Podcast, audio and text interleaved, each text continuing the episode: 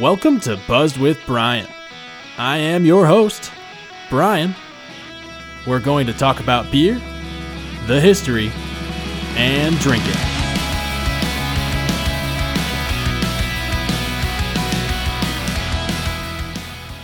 Hey there, beer fans. Welcome back to another episode of Buzzed with Brian. And happy 2023. That's right, we're officially in the new year. Happy New Year, everyone. I hope you all enjoyed your holidays and are getting back into the swing of work. I know I certainly am. I hope you all enjoyed some nice tasty beverages as well while you're spending time with family and friends these past couple of weeks. I have quite the episode lined up for you all today. That's right, it's going to be a lot of history, a lot of trivial knowledge sent your way, but it'll be fun. We are going to cover the stout. That's right. Way back when, I think that was episode 2, way back when I did the porter, and I alluded to a lot of crossover between porter versus stout, and well, today we're going to finally settle the debate, starting off 2023 with a hot one. But speaking of hot weather, it's also been uncharacteristically warm here in Wisconsin lately, as I'm sure it is in much of the other parts of the Midwest. So today we are sponsored by sweaters. Normally you need them during the wintertime. Lately, not so much. As I was saying, it has been uncharacteristically warm. However, it is still chilly, and I think people are enjoying some dark beers, so I'm certainly enjoying dark beers, so I'm excited to tell you the tale behind a dark beer that we have today, so the stout. And we are going to be featuring one of my local favorites. It's from the Fermentorium out of Cedarburg, Wisconsin, just north of Milwaukee. They also have a second taproom location in Wauwatosa, one of the neighboring communities of Milwaukee City proper. Today we have Fermentorium's Sweater Weather. That's right, this is a series, it's a base Imperial Milk Stout. That's right, I am only going over the style history of the stout today, don't worry. I had what I had in my fridge, so I'll do a milk stout episode later down the road. I'll do a imperial stout later down the road. Hopefully it won't take me 53 episodes to get there like I have from the porter to the stout, but I digress. So the Sweater Weather is a base imperial milk stout, like I said, and they have quite the running series of it, of kind of both single and kind of double ingredient adjuncts added in for different varieties. And maybe one will appear on the show today. I'm not sure. It depends on how thirsty I'm feeling, but we have the Sweater Weather. On to today's show.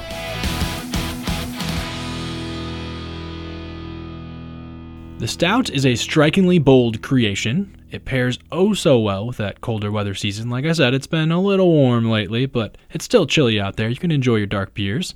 And the stout is certainly very dark in color, with a noticeable aroma and flavor. American stouts will often utilize generous amounts of dark malts to achieve that full, opaque body, and marry that with the American-style hops, creating an adventurous experience. As mentioned earlier, don't worry, I'll come back and I'll put out more stout episodes and go over the characteristics and style history of these specific kind of sub-varieties, the sub-styles underneath the stout, but today we're just going to cover the stout. That being said, it's very common, I think, for any beer drinker, new or experienced, to associate stouts with a heavy, distinct, high-octane beer.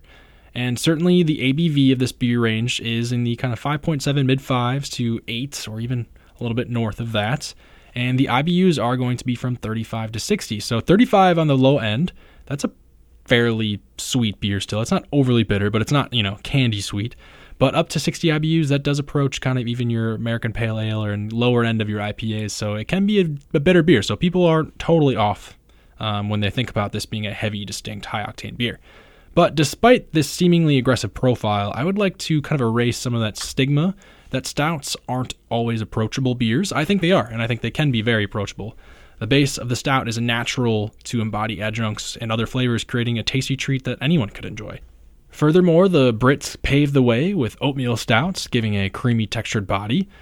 They also decided to put lactose into a stout base to create the milk stout, which gives you a semi-sweet effect. Going into the American brewers, there's certainly been a lot of ingenuity of common adjuncts such as vanilla and cocoa nibs and coffee and the dessert-forward pastry stouts, to name a few. Stouts have also captivated the attention of not only whiskey connoisseurs, but several spirits made in barrels as craft brewers turn to aging their stouts to infuse these flavors. So I think the stout can be very diverse and can appeal to a lot of people, and I don't want... Obviously, these are a lot of distinct flavors, but, don't always say like, oh, that's a stout. That's not approachable for me. You might surprise yourself. But for today, we'll stick to just the topic of where exactly did that original stout come from and move on to some history.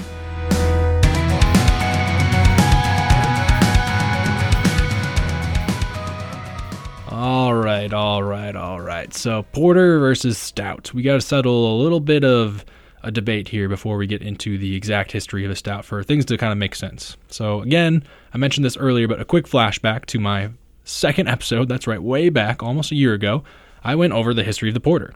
So if you haven't already checked out that episode 002, please do. It's a really, really neat episode. There's a lot of cool history there.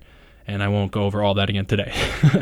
In that episode, I spoke to the Porter versus Stout debate and what really is the difference, both now and historically speaking, of course. Well, let's first settle the distinction between what goes into making a Porter versus a Stout. So if you were to survey a bunch of brewers, likely the response they would say is that the grain bill is the only thing technically separating the two. Simply put, Porters use malted barley and Stouts use unmalted, roasted barley. So unmalted meaning that the barley grain wasn't soaked, allowing for germination to occur, or at least germination to start, which helps convert those starches into fermentable sugar, and also releases enzymes that will assist in the brewing process. So you're saying, why use unmalted roasted barley in a stout then? Don't we want those fermentable sugars? Don't we want the yeast to be happy and create alcohol and make a beer a beer? Well, of course, you know, brewers are still going to use a combination of both unmalted and malted barleys or other grains, other cereals in their makeup of a stout, but there has to be that unmalted roasted barley component.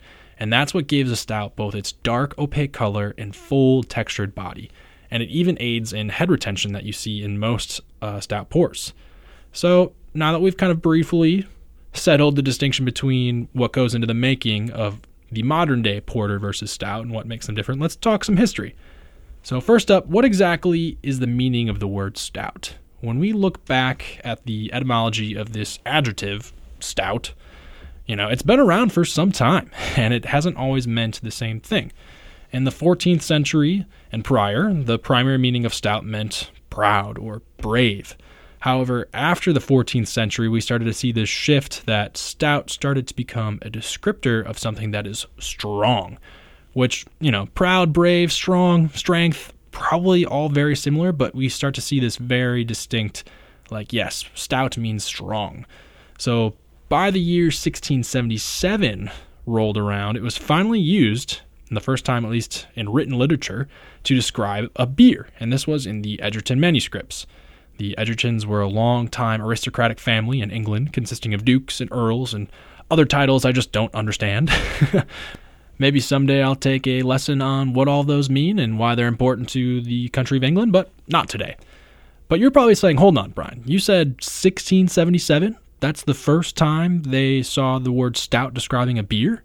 And you're probably saying, wait, I remember back in your Porter episode that you said porters weren't around until the early 1700s, so how do we have a stout beer in 1677? The reference to stout beer here is that it was a strong beer, not a dark beer, right? So you got to have that association gone out of your brain.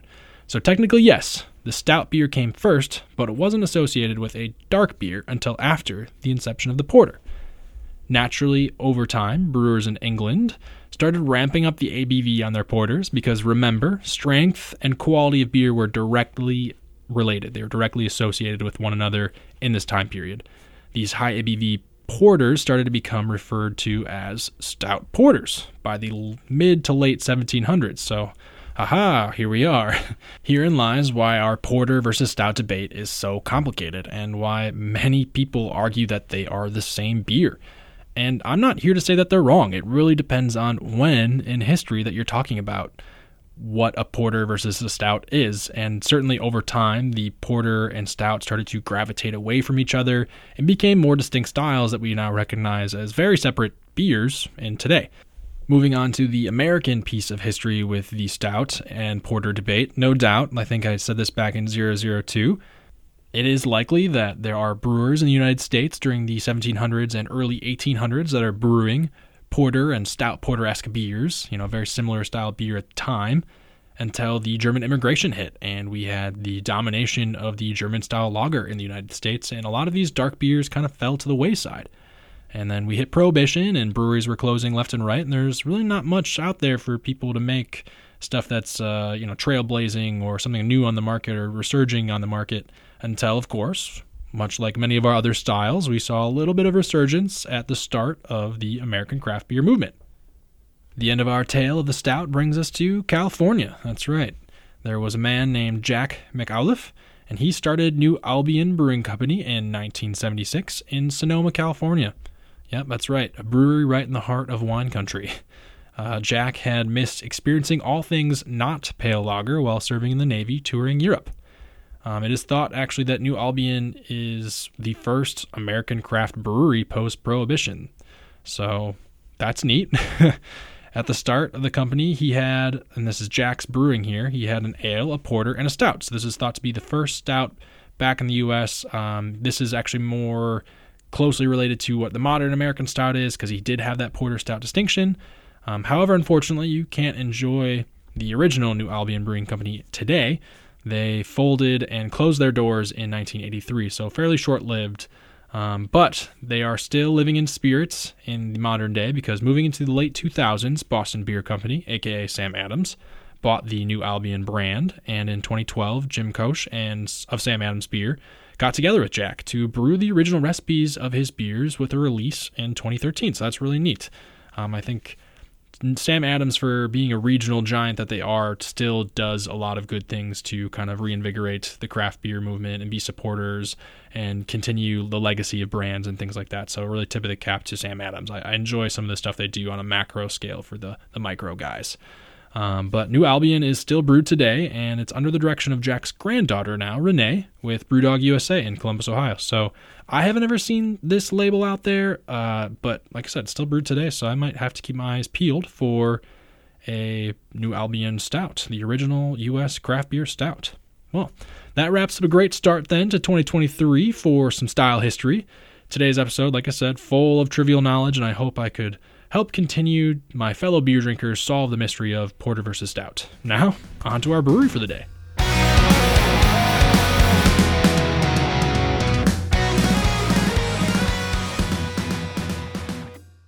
The Fermentorium opened in January of 2016 in Cedarburg, Wisconsin, by a Christopher Volkman. So, wow, looks like they are just rounding out onto their 7th anniversary. So, shout out to them. For those of you who don't know, Cedarburg is a lovely little community just north of Milwaukee. You can take I-43 straight north, and you'll eventually run into a Cedarburg exit. The mission of the Fermentorium and Christopher Volkman himself is to unleash imagination while preserving tradition. And I think that's really well said and well put together. And I think they definitely encapsulate that with the variety of beers that they do brew. And honestly, despite only starting to pour beers in 2016 for the good people of Cedarburg, Christopher had long been thinking about this concept for the brewery. He states that it was way back in 2007 when he was inspired by an old elixir carts that were piloted by eccentric alchemists that he could open a humble 3-barrel brewery focused on mixed fermentation and foraged ingredients. Naturally, over time, his original idea evolved as his hobby turned into a passion and then into a full-blown 20-barrel craft brewery system. So just a touch bigger than what he had visioned back in 2007.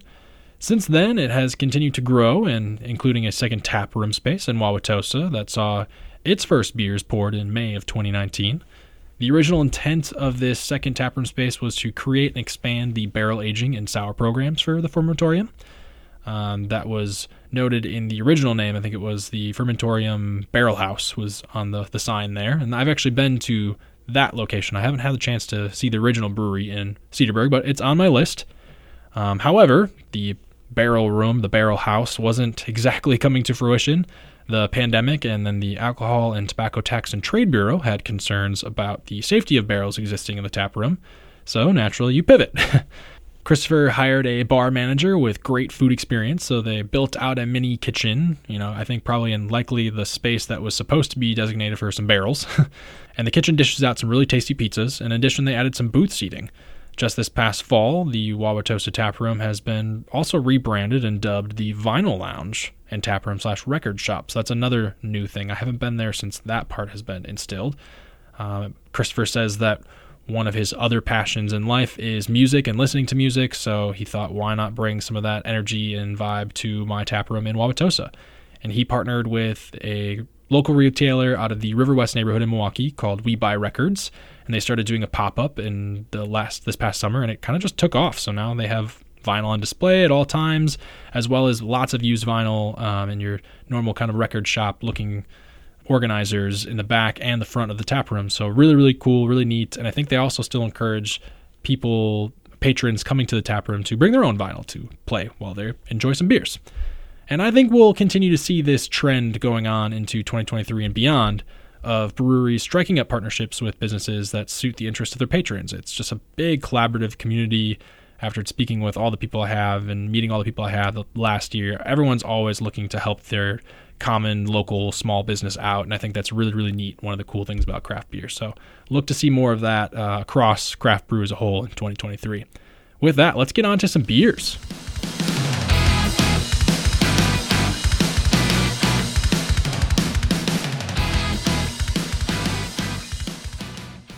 Beer time. That's right. This is our first beer of 2023, and I think it's actually my first beer of 2023 personally, since I'm recording this week of the episode drop, and I did not have one post midnight on New Year's Eve. So yeah, first beer for me, 2023. Like I said earlier, we have the Sweater Weather. It's an Imperial Milk Stout. I don't normally do this on the show where I, deviate a little bit away from what the base style history was. Like I said, there will be an Imperial Stout episode. There will be a Milk Stout episode. I promise those will come in the near future. But yeah, for today we have the Sweater Weather. We are drinking this out of a 16-ounce traditional pounder today. And the beer's weighing in at 8.4% and sitting at 25 IBUs. So both are actually fairly reasonable numbers for the regular stout range. I think it's going to be a little sweeter. The IBUs are a little lower because it is a milk stout base, and the ABV, it is imperial, but it is acceptable to have a regular base stout in the kind of low fours. So with that, let's get on to this pour.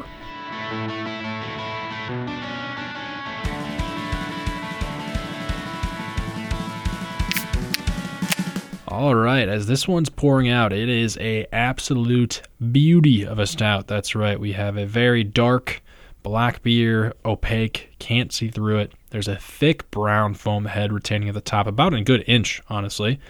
And when you bring the beer up to the light here, as I'm waiting for this foam to settle down, there is a touch of ruby red color just on the edges of the glass, and it's creating this really beautiful aura effect that a lot of stouts, I think, do have, but not enough people appreciate or take the time to really like kind of investigate the beer before just drinking it.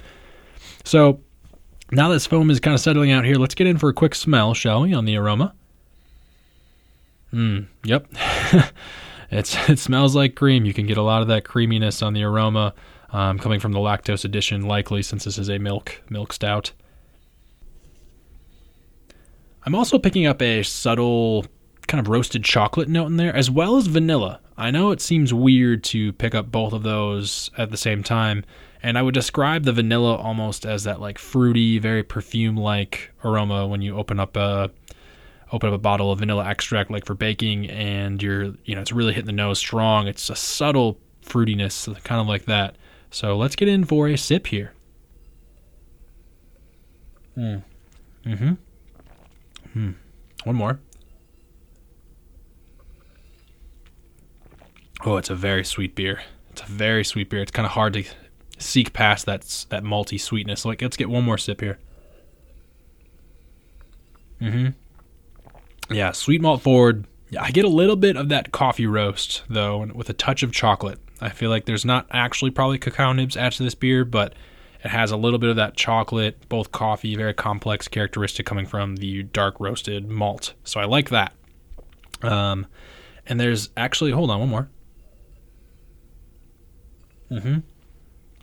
Yeah, as I kind of break into this mid palate, there's a certain level of breadiness that comes to it, which is kind of nice, actually. This beer actually is fairly complex for a stout. I was thinking, just going to be a straightforward milk stout. It's going to be very creamy, very milk chocolatey, but there's some other notes in here that I'm really appreciating. When you get to the kind of end of this beer, that sweet, creamy texture, mouthfeel kind of coats the mouth a little bit. That's the effect I'm getting. And one more.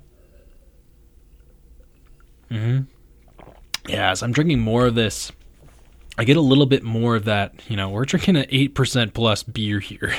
And I get a little bit of that ABV flavor creeping in, some of that alcohol sweetness, and it's kind of leaving a little bit of an undesirable taste in my mouth, but it's still a really solid beer with a lot of complexity, and it's making me want to drink more. Speaking of that, the balance and drinkability of this beer, there is some that coffee roast does provide a little bit of bitterness to combat some of the sweetness I'm getting likely from the lactose and from the alcohol as well. And I would say it's really a drinkable stout. You know, I talked about earlier in this episode breaking away the stigma of stouts not being approachable and them being really distinct and kind of scary things that some people will shy away from. But for an 8.4% stout, it's very drinkable, and the body on this is very filling. And I don't know if I'd want another one of these right away, but it's a drinkable stout, and I think a lot of people would maybe change their minds and change their tunes of trying this beer and being like, oh, that is something I can handle. That is pretty good. So with that, let's get on to some ratings.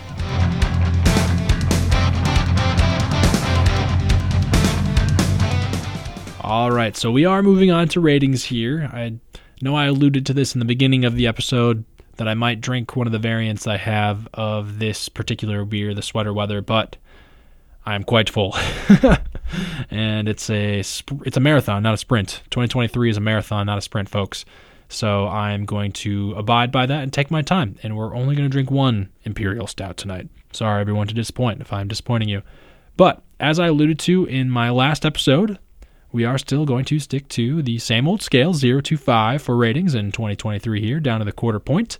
And this beer, I think, has got some really great attributes to it. It surprised me. It had some great depth on the malt characteristics.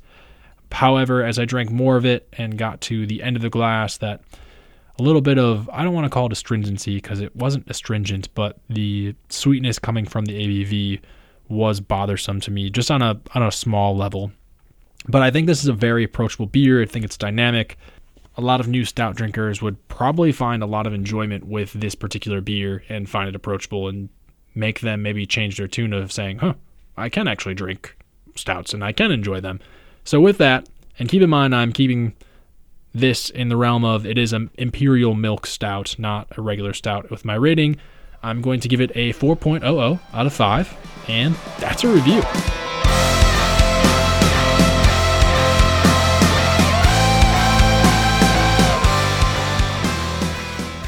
All right, beer fans, that wraps up today's episode. Thank you again for tuning this week and every week and even every year now since we are in 2023. Very excited for the podcast. I've got a lot of really neat recordings lined up with breweries out there, so look to see more brewery specials on the horizon as well as getting into some more style history. That's right. There's no shortage of style history.